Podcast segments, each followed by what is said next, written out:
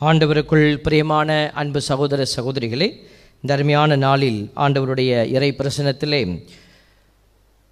வார்த்தையினுடைய வல்லமையை சுவைத்து உள் உண்டு கொள்ளுகிற பிள்ளைகளாக ஆண்டுடைய வார்த்தையிலே உயிர் வாழ்கிற பிள்ளைகளாக நீங்கள் கடந்து வந்து கொண்டிருக்கிறீர்கள். இந்த நாளிலும் தாய் திரு அவை இன்று ஒரு பெரிய விழாவை சிறப்பித்து நம்மையும் சிறப்பிக்கவும் அந்த விழாவினுடைய மையமாக இறைவன் சொல்ல விரும்புகிற செய்தியை உள்வாங்கவும் நமக்கு அழைப்பு விடுக்கிறது. ஆண்டவருடைய பிள்ளைகள் நம்ம எல்லோருமே பிறப்பு என்கிற அதிசயத்தை பெற்றிருக்கிறோம். இந்த உலகத்தில் எல்லா குழந்தைகளும் பிறந்து கொண்டே இருக்கிறாங்க. நம்மளும் அப்படி தான் பிறந்தோம். இந்த பிறப்பினுடைய அதிசயத்தை தான் நம்ம பர்த்டேவில் கொண்டாடுறோம். பிறந்த நாளில் கொண்டாடுறோம். பிறந்த நாள் விழாக்கள் எல்லாம் வேறு உருவம் எடுத்துக்கொண்டு இருக்க இருக்கிற ஒரு காலகட்டம். முன்னாடியெல்லாம் பிறந்த நாளை வந்து பெருசாக நம்ம யோசிக்க மாட்டோம். கிராமத்தில் வாழ்ந்த பிள்ளைகளுக்கு அது பற்றி பெருசாக தெரியாது. அந்த டவுன் கலாச்சாரம் அதாவது ஒரு சிட்டி கலாச்சாரத்துக்குள்ளே வந்த உடனே அவங்க வந்து இப்போ என்ன செய்கிறாங்க ஒரு சில வாய்ப்புகளை கண்டுபிடிக்கிறாங்க. அப்போ இந்த குழந்தைகளுக்கு வந்து இந்த பிறப்பு அந்த நாளினுடைய அபிஷேகத்தை சொல்லி அதை ஒரு கொண்டாட்டமாக எடுக்கிறாங்க. அநேகம் பேர் வ- கொண்டாடல் அப்படின்னாலும் ஒரு சில குடும்பத்தில் இருக்கிறவங்க அதை பெரிய விழாவாக எடுக்கிறாங்க. கண்டிப்பாக இது குழந்தைகளுக்கு ஒரு மகிழ்ச்சியான ஒரு நாள். ஏன்னா குழந்தைகளுக்கு நம்ம ஒரு அழுத்தமான செய்தி சொல்கிறோம் என்ன அப்படின்னா நீ பிறந்தது எங்களுக்கு மகிழ்ச்சி. நீ பிறந்தது ஆசீர்வாதம்.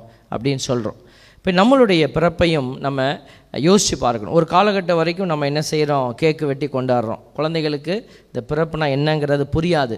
அப்போ அதுக்கு ஒரு இனிய சுவை மிகுந்த ஒரு கேக் வச்சு அது பேரெல்லாம் எழுதி அந்த மெழுகுதிரி கொளுத்தி அவங்கள ஊத சொல்லி அது ஒரு it's a gesture of love அவங்களுக்கு அது புரியும்படியான ஒரு அடையாளம். இப்போ நம்ம என்ன செய்கிறோம் ஒரு கவலையான ஒரு விஷயம் இந்த மகிழ்ச்சியான விஷயத்தில் நம்ம சாவர வரைக்கும் கேக்கு வெட்டிக்கிட்டே இருக்கிறோம். எல்லா நாளும் வயசு கடந்து போனாலும் கேக்கு வெட்டுறதில் குறியாக இருக்கிறோம். ஆனால் என்ன செய்யணுமோ அதை நம்ம செய்யாமல் விட்டுடுறோம்.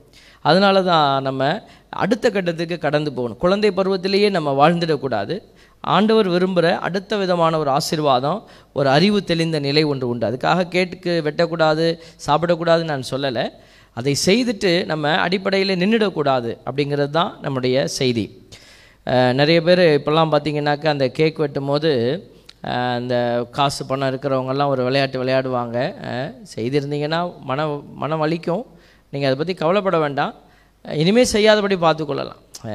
என்ன என்ன சொல்ல வர்றார் ஃபாதர் அப்படின்னா கேக் வெட்டும் போது பார்த்தீங்கன்னாக்கா அந்த கேக் எடுத்து மூஞ்சிலெலாம் தடவி it's a fun I I understand it's a fun ஆனால் எத்தனையோ பேருக்கு அந்த கேக்கு மு- தின்ன வாய்ப்பு கிடைக்காம அது காசு கொடுத்து தானே வாங்கியிருக்கிறோம். அதை பாருங்கள் அதுக்கு ஒரு விளையாட்டு போக்காக அதை நம்ம எல்லாம் செய்து அதை வீணாக்கி அதை மூஞ்சில தடவி அப்படிலாம் அப்படிலாம் செய்யும்போது அது என்னமோ எனக்கு சரியாக படுற மாதிரி தெரியல அது. ஏன்னா எத்தனையோ பேர் அதை பார்க்குற சப்போஸ் அதை பார்க்க நேர்ந்ததுன்னு சொன்னால் அவங்க அந்த கேக்கு கிடைக்காத குழந்தைகள் எல்லாம் ஏங்கி நிற்பாங்க எத்தனையோ பேருக்கு அது மாதிரி வாய்ப்பு இன்னும் கிடைக்கல. அப்போ நாம் அதை ஒரு அர்த்தமுள்ள ஒரு மகிழ்ச்சியின் விழாவாக மாற்றி நம்ம எல்லாத்துக்கும் பகிர்ந்து உண்டு. அது ஓகே. ஆனால் அதை போய் வேஸ்ட் பண்ணி அதை எல்லோரும் கையை வச்சு குழப்பி இட்ஸ் இட்ஸ் ரியலி பெயின்ஃபுல்லாக இருக்கும் எனக்கு ஒரு சில நேரத்தில் பார்க்குற போது. அன்பு பிள்ளைகளை இதை வந்து எல்லாத்தையும் நம்ம கொஸ்டின் பண்ணலாமா அப்படின்னு கேட்கலாம். அது இண்டிவிஜுவல்கிட்ட நம்ம விட்டுடுறோம் உங்களுக்கும் இது சரியாக படலை அப்படின்னா இந்த மு இந்த மாதிரி செய்கிற காரியத்தை நம்ம என்ன செய்யலாம்? தவிர்த்து கொள்ளலாம். தவிர்த்து கொண்டு ஒரு கேக்கை வெட்டி எல்லாரும் மகிழ்ந்து சாப்பிட்டு இல்லாதவர்களுக்கு ஒரு போர்ஷனை கொடுக்கு கொடுத்து அதுதான் எக்ஸ்டென்ஷன் ஆஃப் லவ் அப்படின்னு நான் நினைக்கிறேன். இந்த மாதிரி ஒரு மனுஷனை மகிழ்ச்சிப்படுத்துறதுக்காக நம்ம செய்கிற காரியங்கள் அவரை எந்த விதத்தில் மகிழ்ச்சிப்படுத்தும் அப்படிங்கிறது தெரியல. இந்த நாளில் பாருங்கள் ஆண்டவர் நமக்கும் ஒரு பிறப்புங்கிற அதிசயத்தை கொடுத்துருக்கிறாரு. இப்போ இன்றைக்கி இன்னைக்கு திருமுழுக்கு யோவனுடைய பிறப்பு விழாவை தான் நம்ம கொண்டாடுறோம். திருமுழுக்கு யோவான் யாருன்னு உங்களுக்கு தெரியும். பைபிளில் இருக்குது யார் இவர் அப்படிங்கிற ஒரு கேள்வியை நம்ம கேட்டோம்னா அதுக்கு பதில் நிறையா உண்டு. மத்திய மூணு ஒன்று சொல்லுது அக்காலத்தில் திருமுழுக்கு யோவான் யூதையாவின் பாலை நிலத்திற்கு வந்து அப்படின்னு எழுதியிருக்கு. பாலை நிலத்தில் தான் அவர் இருந்தார். மூணு நாலு சொல்லுது இந்த யோவான் ஒட்டக முடியாலான ஆடையை அணிந்திருந்தார் தோல்கச்சை இடையில் கட்டியிருந்தார் வெட்டுக்கிளி காட்டுத்தேன் உண்டு வந்தார். இவர் இது இதுதான் அவருடைய வாழ்க்கை முறை. இந்த பாலைவனத்தில் ஒரு கூக்குரல் ஒலித்து கொண்டிருக்கிறது அப்படின்னு சொன்னாலே நமக்கு உடனே புரியும் ஒரு திருமுழுக்கு யோவானை தான் அட்ரஸ் பண்ணுறாங்க அப்படின்னு. அப்போ இந்த திருமுழுக்கு யோவானுக்கும் பாலைவனத்துக்கும் என்ன ஒரு தொடர்பு?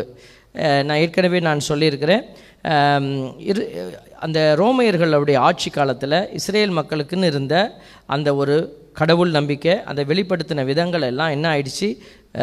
தொ- தொல்லைக்கு உள்ளாக்கப்பட்டது. அவங்க வேறு சில தெய்வங்களை நாடி செல்ல வேண்டிய சில கட்டாயத்திற்கு உள்ள உள்ளாக்கப்பட்டாங்க. அப்போது கண்டாமினேஷன்னு சொல்லுவாங்க. அதாவது ஒரு கலப்பு நிலை. நம்ம இப்போ எல்லாம் அட்ஜஸ்ட் பண்ணிக்கிறோம். அட்ஜஸ்ட் பண்ணிக்கிறோம். ஆனால் அப்போ அவங்க அட்ஜஸ்ட் பண்ணலை. ஒரு ஒரு கூட்டம் என்ன செஞ்சிட்டாங்க? இந்த வாழ்க்கை முறையோடு வாழ்கிறதுக்கு நம்ம தனியாக வாழ்ந்துட்டு போயிடலான்னு சொல்லி ஓடி போய் ஒரு கும்ரான்கிற குகைக்குள்ளே என்ன செஞ்சுக்கிட்டாங்க? தங்களை அடக்கி கொண்டாங்க. அவங்கள எசீனியர்கள்னு சொல்லுவாங்க. கும்ரான் குகைவாசிகள் கும்ரான் கம்யூனிட்டின்னு சொல்லுவாங்க. Qumran community. அவங்க அது உள்ளே உட்காந்து என்ன செய்தாங்க? இப்படி எப்படி செமினரியில் குருமடத்துலலாம் எப்படி குருமானவர்களை தயாரிக்கிறாங்களோ அப்போ டைம் டேபிள் எப்படி இருக்குதோ அதே மாதிரி அவங்க வாழ்க்கையை வாழ்ந்தாங்க. அவங்களுக்கு காலையில் எத்தனை மணிக்கு எந்திரிக்கணும்? இவ்வளோ நேரம் ப்ரேயர் இருக்கும். அவங்க அதுக்கப்புறம் இத்தனை மேனுவல் ஒர்க் இவ்வளோ நேரம் செய்யணும். அப்புறம் வந்து பைபிளை வந்து அவங்க நிறைய வாசிக்கணும். பைபிள் பழைய ஏற்பாட்டு நூல்கள் எல்லாம் இருந்துச்சு. அதை அவங்க என்ன செய்வாங்கன்னா ஒரு பிரிண்ட் அவுட் எடுக்க ஆரம்பித்தாங்க இப்போ தான் ஜெராக்ஸ் இருக்குது பிரிண்டிங் மிஷின் இருக்குது. அப்போல்லாம் அதுக்கு இல்லை. அப்போ என்ன செய்வாங்க? அந்த அந்த இதில் ஆணியில் தான் எழுதுவாங்க. எபிரேய சொற்களை நீங்கள் கம்ப்யூட்டரில் போய் நீங்கள் சர்ச் பண்ணி பார்த்தீங்கன்னா அந்த எபிரேய சொற்களுடைய எழுத்துக்கள் பார்த்தீங்கன்னா கீறி கீறி எழுதுறதா இருக்கும். இப்போலாம் பேனா கிடையாது. அதனால் உருண்டையாலாம் எழுத முடியாது. தமிழ் எழுதுறது போல் கூ அப்படின்னு போட்டு இப்படி கூவெல்லாம் இப்படி சொல்லிக்க முடியாது. அதனால தான் அந்த எபிரிய சொல்கள்லாம் பார்த்தீங்கன்னா இப்படி கீறி இருக்கும். அப்படி இப்படி தான் இருக்கும். இப்படி இப்படி இருக்கும். அப்போ அந்த ஏன் அந்த வடிவம் அது அவங்களுக்கு கீறுறதுக்கு அதுதான் சௌகரியமாக இருக்கும். அப்போ அதை என்ன செய்வாங்கன்னா ஓலை நம்ம அந்த தோள்கள் தோல் ஏட்டு சுருள் நம்ம சொல்கிறோம் இல்லைங்களா? அந்த அந்த விலங்குகளுடைய தோள்களை எடுத்து நல்லா பெரிய ஒரு கட்டை வச்சு அது மேலே ஆணியில் அடிச்சிருவாங்க. அடிச்சுட்டு என்ன செய்வாங்க அதில் தான் அவங்க அந்த ஏட்டு சுருளில் தான் அவங்க எழுதுவாங்க. அப்போ ஒரு ராபா என்ன செய்வார்? டிக்டேட் பண்ணுவார் பைபிளை. பைபிளை இப்போ சொல்லுவார் தீவு நாட்டினரே அப்படின்னு சொன்னார்னா எல்லாரும் எழுதணும். எல்லோரும் எழுதுவாங்க தீவு நாட்டினரே எனக்கு செவி கொடுங்கள் எனக்கு செவி கொடுங்கள். இப்போ பைபிளில் கீழே பார்த்துருக்குறோம். கீழே பைபிளுக்கு கீழே பழைய மொழிபெயர்ப்பில் இல்லை பழைய ப பிரதிகளில் இது இல்லை ஒரு சில பிரதிகளில் மட்டும் உண்டு அப்படின்னு சில வார்த்தையெல்லாம் அந்த பைபிளுக்கு கீழே அடிக்குறிப்பு போட்டிருப்பாங்க. இது என்ன பிரச்சனை அப்படின்னா அந்த எபிரேய மொழியில் ஒரு வார்த்தை மிஸ் ஆகிருக்கும் ஷமா இஸ்ராயேல் அப்படின்னுங்க. இஸ்ரவேலே கேள். ஷமான்னா கேல்னு அர்த்தம். இப்படி இப்போ இப்போ ரபாய் சொல்லியிருப்பார் ஷமா இஸ்ராயேல். அப்போ எழுதும் போது அவங்க என்ன செஞ்சுருப்பாங்க? எழுதுகிறவர் நைட்டு தூங்க முடியாமல் தவிச்சிருப்பார். ஏதோ உடல் உபாதை அவர் நைட்டு தூக்கம் வந்திருக்காது. அவர் என்ன செஞ்சிருவார்? கொஞ்சம் அசந்துருவார் அப்போ அவருக்கு ஷமா இஸ்ராயேல்னு சொன்னது காதில் வேறு ஏதாவது விழுந்திருக்கும் காமா இஸ்ராயல் அப்படின்னு அவர் என்ன செஞ்சிருவார்? அதை அப்படியே எழுதிடுவார். அப்போது அவருடைய எழுத்து அவருடைய பிரதியில் அந்த எழுத்து பிழை இருக்கும். ஷமாங்கிற வார்த்தையை சில நேரம் விட்டுருவாங்க. கேள் இஸ்ரவேலை கேள் அப்படின்னு. இப்போ ஷமா இஸ்ராயேல்னு சொல்கிறதுக்கு அவர் ஷமா வேற ஒரு ஊர் எழுதிட்டு இருந்தாருன்னா. இது மாதிரி எழுத்து பிழைகள் அதில் வரத்துக்கு வாய்ப்பு இருந்துச்சு. அதுதான் ஒரு பிரதியில் இருந்தும் ஒரு பிரதியில் இல்லாமல் இருக்கிற போது அவங்க என்ன செய்கிறாங்க எல்லாத்தையும் வச்சு ஒப்பிட்டு பார்த்து இந்த பாசிபிலிட்டியை வந்து அந்த இடத்துல கொடுப்பாங்க. அதுதான் நம்ம கீழே பார்க்குற சில அடிக்குறிப்பேட்டில் இருக்கக்கூடிய சில தவறுகளுடைய அதாவது சரிப்படுத்தப்பட்ட பதம். அதை தான் கீழே கொடுக்குறாங்க. அப்போ பார்த்தீங்கன்னா எதுக்கு இதெல்லாம் நான் சொல்கிறேன் அப்படின்னா அவங்க அந்த அந்த நாளில் உட்காந்து என்ன செய்தாங்கன்னா இந்த வேதத்தின் மீது தாகத்தோடு வேலை செஞ்சாங்க. தாகத்தோடு. அப்போ அந்த வார்த்தையின் மீது அவங்களுக்கு ஒரு அளப்பரிய ஒரு அன்பு வெறி ஆண்டோடைய வார்த்தை அது செத்துறக்கூடாது அது உயிரோடு இருக்கணும் அப்படின்னு சொல்லி அவங்க என்ன செய்தாங்க இதற்காகவே தங்கள் வாழ்க்கையை அவங்க அர்ப்பணித்து அந்த வாழ்க்கை முறையில் வாழ்ந்தாங்க. அவங்க சொத்துக்கள் எல்லாம் கொண்டு போய் அங்கே கொடுத்துடணும். அவங்க என்ன செய்வாங்க? அதை காமனாக வச்சு அதுலேருந்து வரக்கூடியதெல்லாம் அங்கே பகிர்ந்து உண் சாப்பிடுவாங்க. இது வந்து அவங்களுடைய அந்த கும்ரான் கம்யூனிட்டியுடைய வாழ்க்கை முறையாக இருந்துச்சு. அப்படிப்பட்ட ஒரு வாழ்க்கை முறையிலிருந்து தான் இந்த திருமுழுக்கு யோவான் வெளியில் வரார். அவருடைய அந்த வாழ்க்கை முறையினுடைய அடையாளம் எப்படி இருந்ததுன்னு பைபிளில் நம்ம இப்போ பார்த்தோமே அவர் ஒட்டக முடி ஆடை அணிந்திருந்தார். அது ஒரு கடுமையான ஆடை. பாலைவனத்தில் கடுமையான ஆடை அணிய முடியாது. அவர் அதுதான் அணிஞ்சிருந்தார்.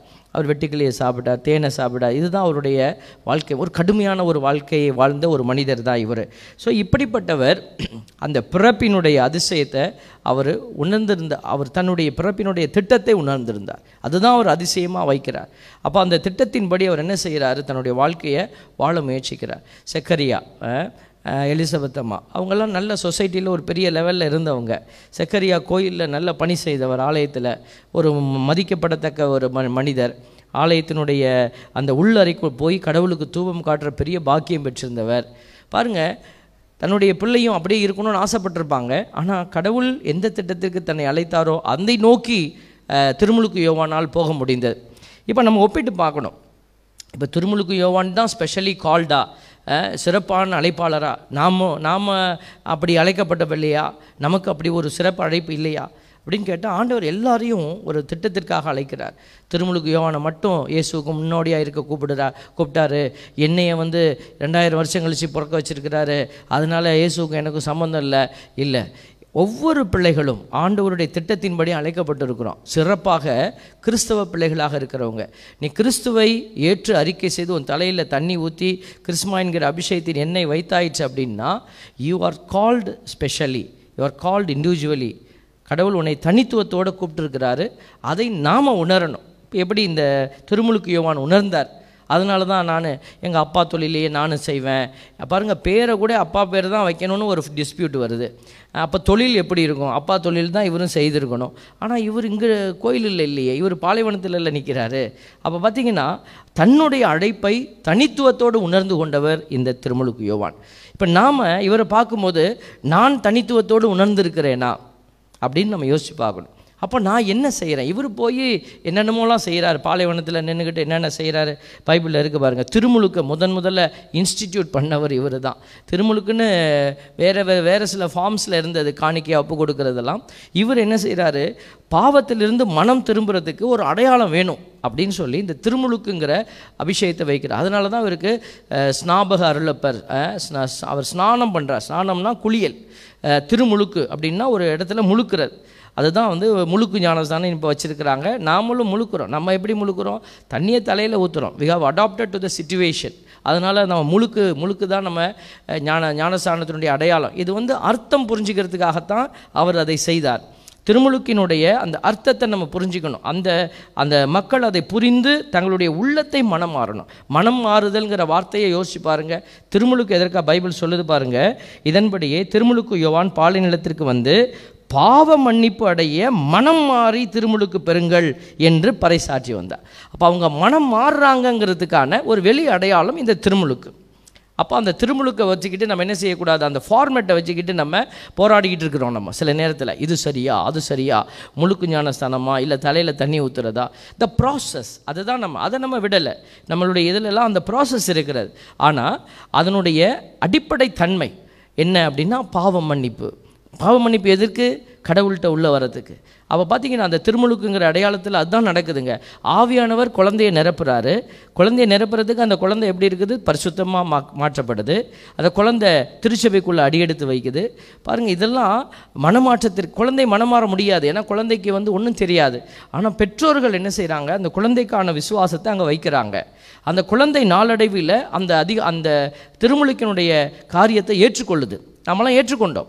இப்போ எனக்கு நான் இப்போ யோசிக்கிறேன் எனக்கு I don't find meaning in that அப்படின்னா ஐ கேன் கோ அவுட் நான் வெளியில் போயிடலாம். என்னுடைய விசுவாசத்தில் நிற்கணும்னு அவசியம் இல்லை ஆனால் நான் அதை உணர்றேன். எஸ் தட் இஸ் ரைட் அப்படின்னு நான் உணர்றேன். அப்போ நான் நிற்கிறேன் அப்போ இந்த திருமுழுக்கினுடைய ஆழத்தை நமக்கு காட்டுறதுக்காக அவர் ஒரு ஒரு ஒரு முறையை கண்டுபிடிக்கிறார். ஏன்னா அவங்க நிறைய லிட்டர்ஜிக்கல் ஆக்ஷன்ஸ் செஞ்சிட்டு இருந்தாங்க. அந்த குமரான் குகைக்குள்ளே அவங்க சும்மா சாப்பிட்டு சாப்பிட்டு தூங்குறவங்க இல்லை.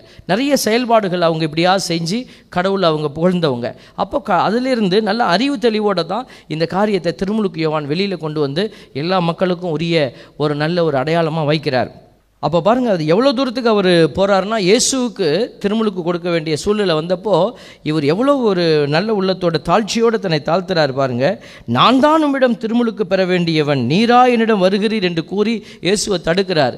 வராதிங்க வராதீங்க அப்படின்னு இயேசு சொல்கிறாரு எது எதை செய்யணுமோ அதை தான் செய்யுங்க. நானும் இப்போ இதே நிலையில் தான் இருக்கிறேன் அப்படின்னு சொல்லி எல்லாருக்கும் முன்னாடியும் இயேசு தாழ்ச்சியோடு அதுக்கு கீழே தாழ்ந்து போகிறார் இந்த யோவானுக்கும் இயேசுக்குள்ள அந்த அன்பு போராட்டத்தை பார்த்தீங்களா? தந்தைக்கு முன்னாடி ரெண்டு பேரும் போராடுறாங்க.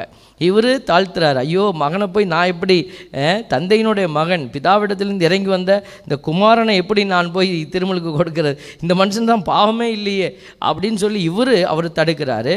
இது ஒரு பாச போராட்டம். இயேசு பாருங்க அவருக்கு கீழே போகிறாரு அதெல்லாம் இருக்கட்டும். நீங்கள் எல்லாத்துக்கும் செய்கிறீங்க நானும் மனுஷன் இப்போ எனக்கும் செய்யுங்க அப்படின்னு சொல்கிறார் பாருங்க அந்த அத்தன்டிகேட்டிங் த ஆக்ட் ஜீசஸ் அதுதான் சொல்கிறார். அவரை அங்கீகரிக்கிறார். நீ you you are sent before me எனக்கு முன்னாடி ஆண்டவர் உங்களை அனுப்பிச்சிருக்கிறார். தந்தையை அனுப்பியிருக்கிறார். You are a legal person இன்றைக்கி நம்மளால் அதை ஏற்றுக்க முடியல. அதுதான் பிரச்சனை. திருச்சபைகளுக்குள்ளே நமக்கு முன்னாடி இருக்கிற மனுஷங்க அதிகாரிகள் நம்மளால் ஏற்றுக்க முடியல. I don't want anything அப்படின்னு சொல்லி இந்த கன்ஸ்ட்ரக்ஷன் நம்ம தூக்கி ஓரமாக வைக்கும்போது we are construct we are அந்த கடவுளுடைய திட்டத்தையே நம்ம என்ன செய்கிறோம் சிதைக்கிறோம். பாருங்கள் இயேசுசாமி அந்த கன்ஸ்ட்ரக்ஷன் உடைகளை பார்த்தீங்களா தந்தை யாரை முன்னோடியாக வச்சுருக்காரோ அவர் அங்கீகரிக்கிறார். அவரை மகன் அவரை அங்கீகரிக்கிறாரு. யோவான் இவரை அங்கீகரிக்கிறாரு. ரெண்டு பேருமே யார் அங்கீகரிக்கிறாங்க? தந்தை அங்கீகரிக்கிறாங்க.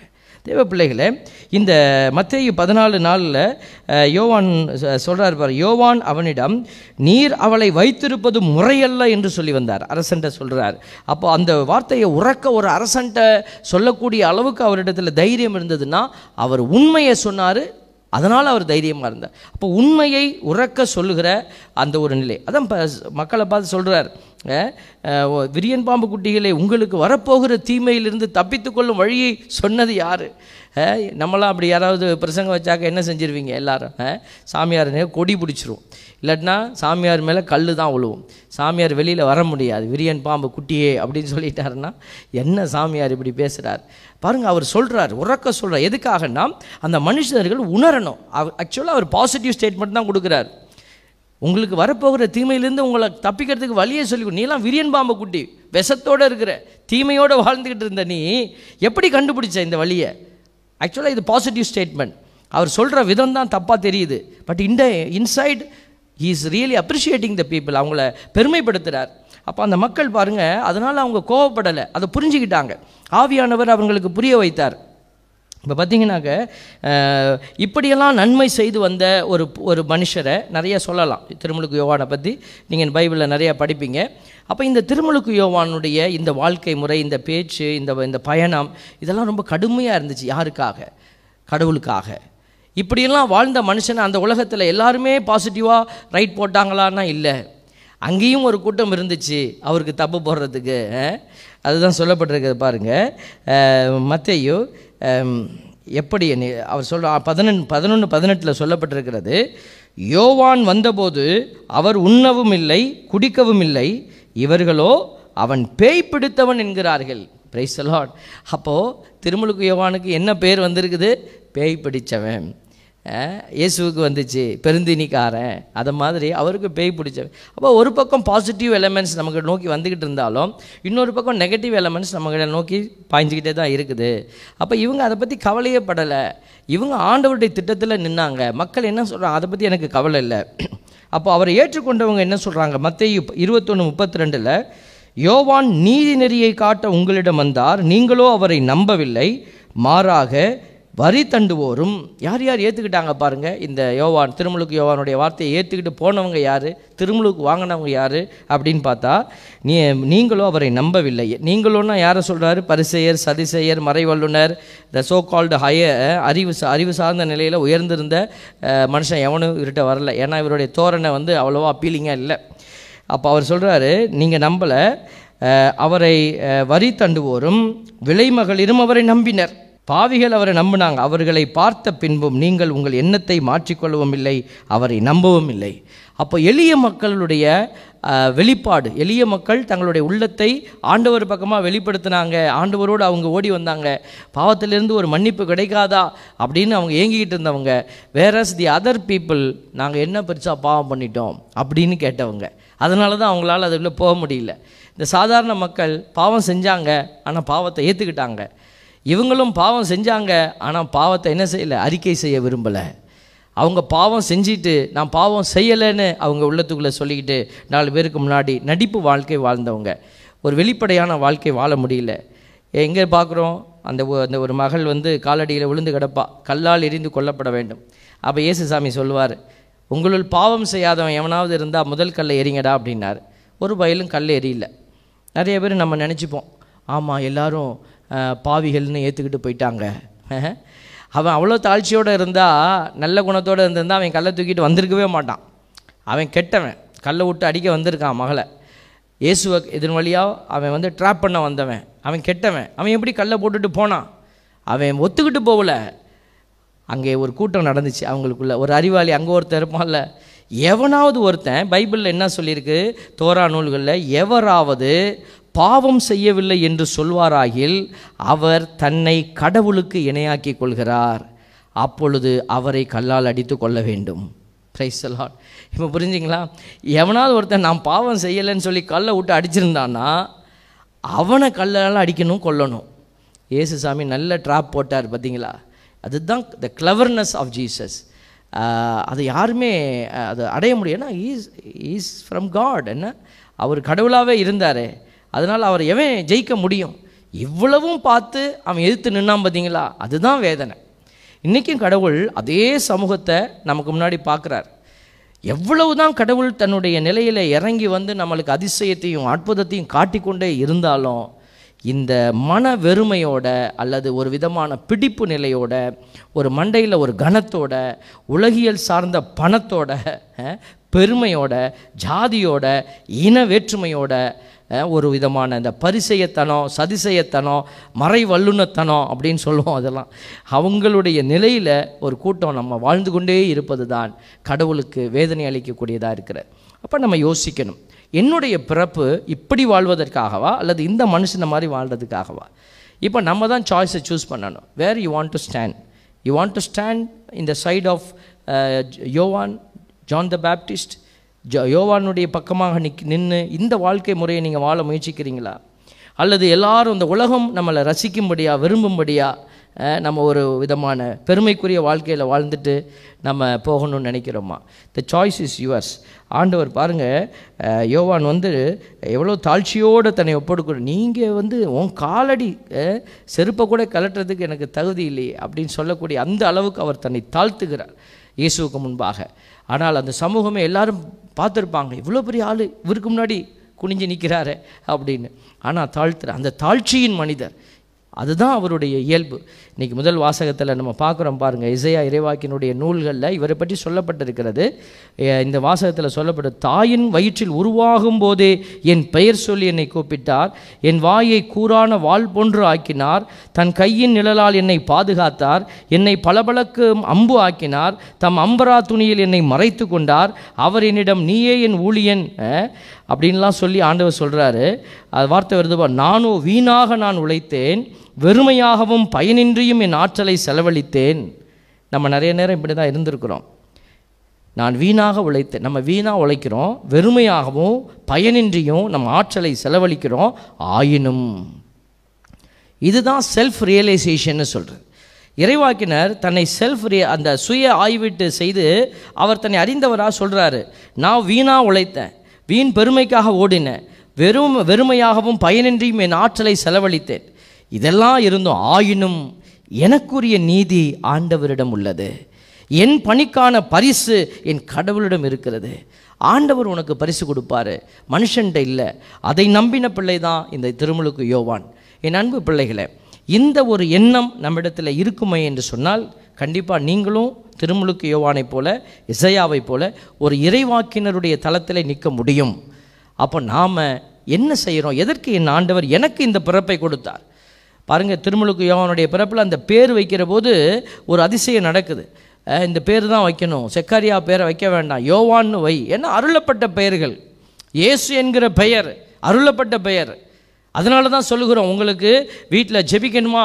பிள்ளைகளுக்கு சொல்லிக் கொடுங்க. இயேசுவே இயேசுவே இயேசுவே இந்த வார்த்தைகள் வரக்கூடிய பாடல்களை இன்றைக்கி நம்ம என்ன செய்யணும்? பிள்ளைகளை பாட வைக்கணும்.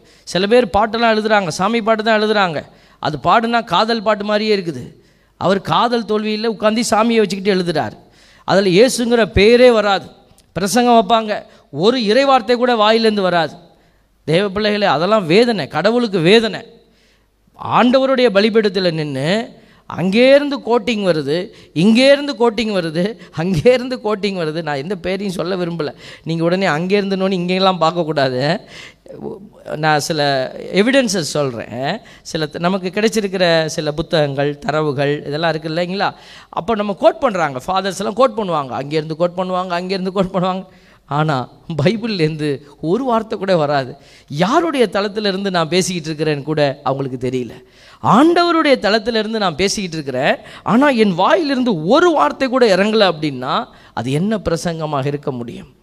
கடவுளுக்கு அது அநீதி. கடவுளுக்கு முன்னாடி அது அநீதி.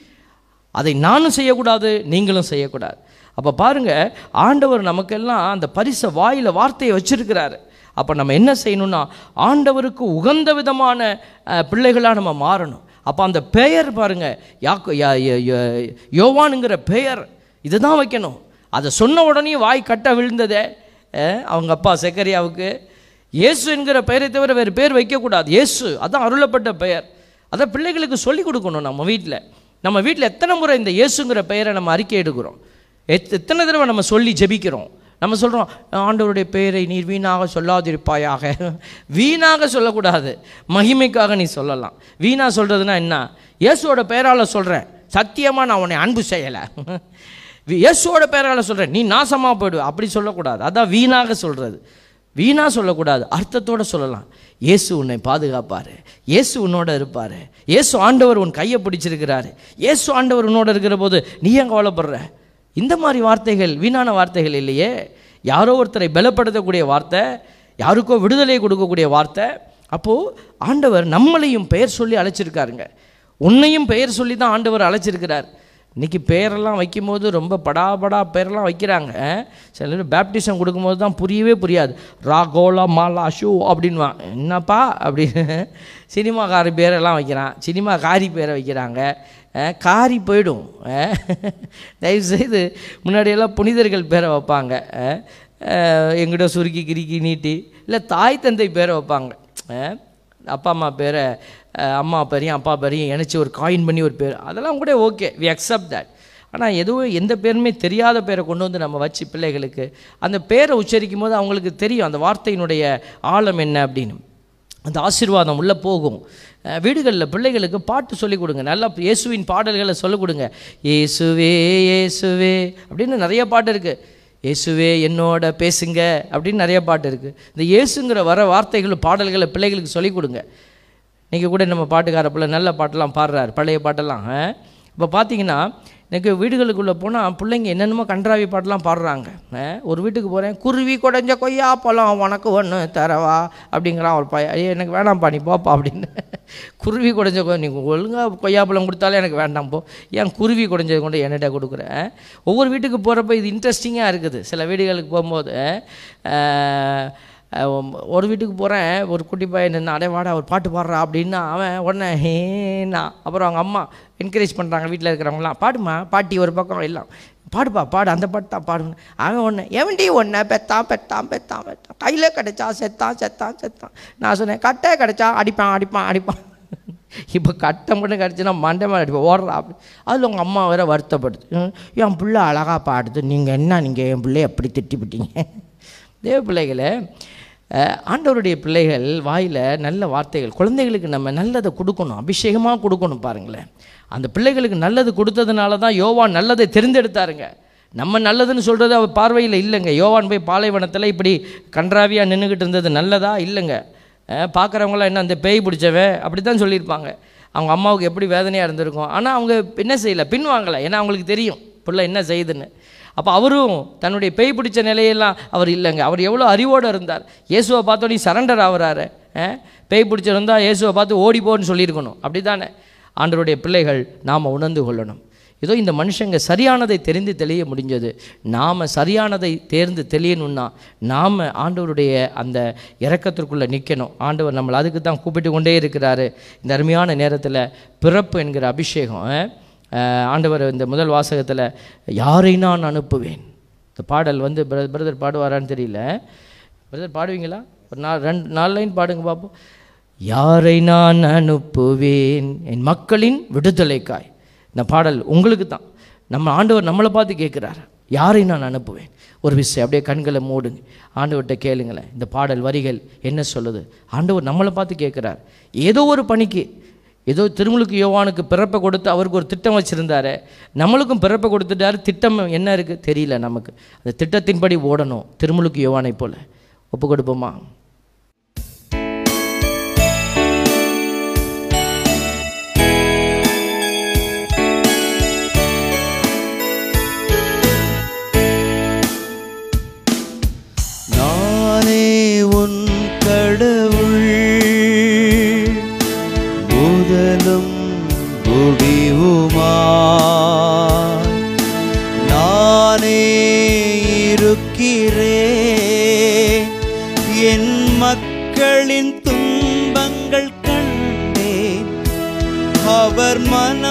படும் வேதனை உணர்ந்தேன்.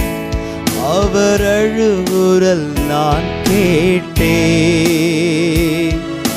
நாடும் நலமும் வாழும் வளமும் வழங்கிட மனமு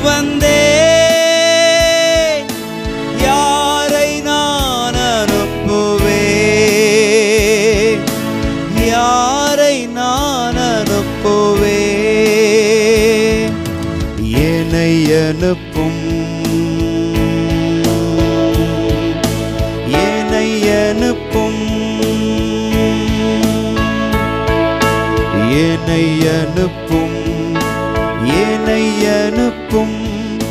இதோ நான் இருக்கிறேன்.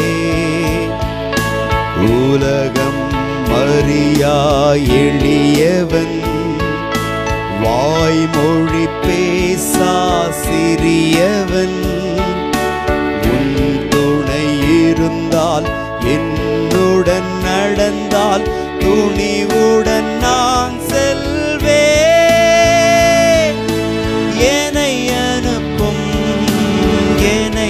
அனுப்பும் இதோ நான் இருக்கிறேன்.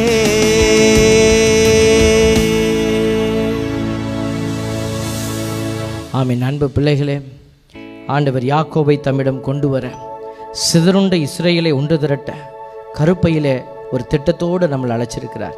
தொடர்ந்து நம்ம ஜெபிப்போம். ஆண்டவர் நம்மகிட்ட தான் கேட்குறார். யாரை நான் அனுப்புவேன்? நீங்கள் சொல்ல முடியுமா?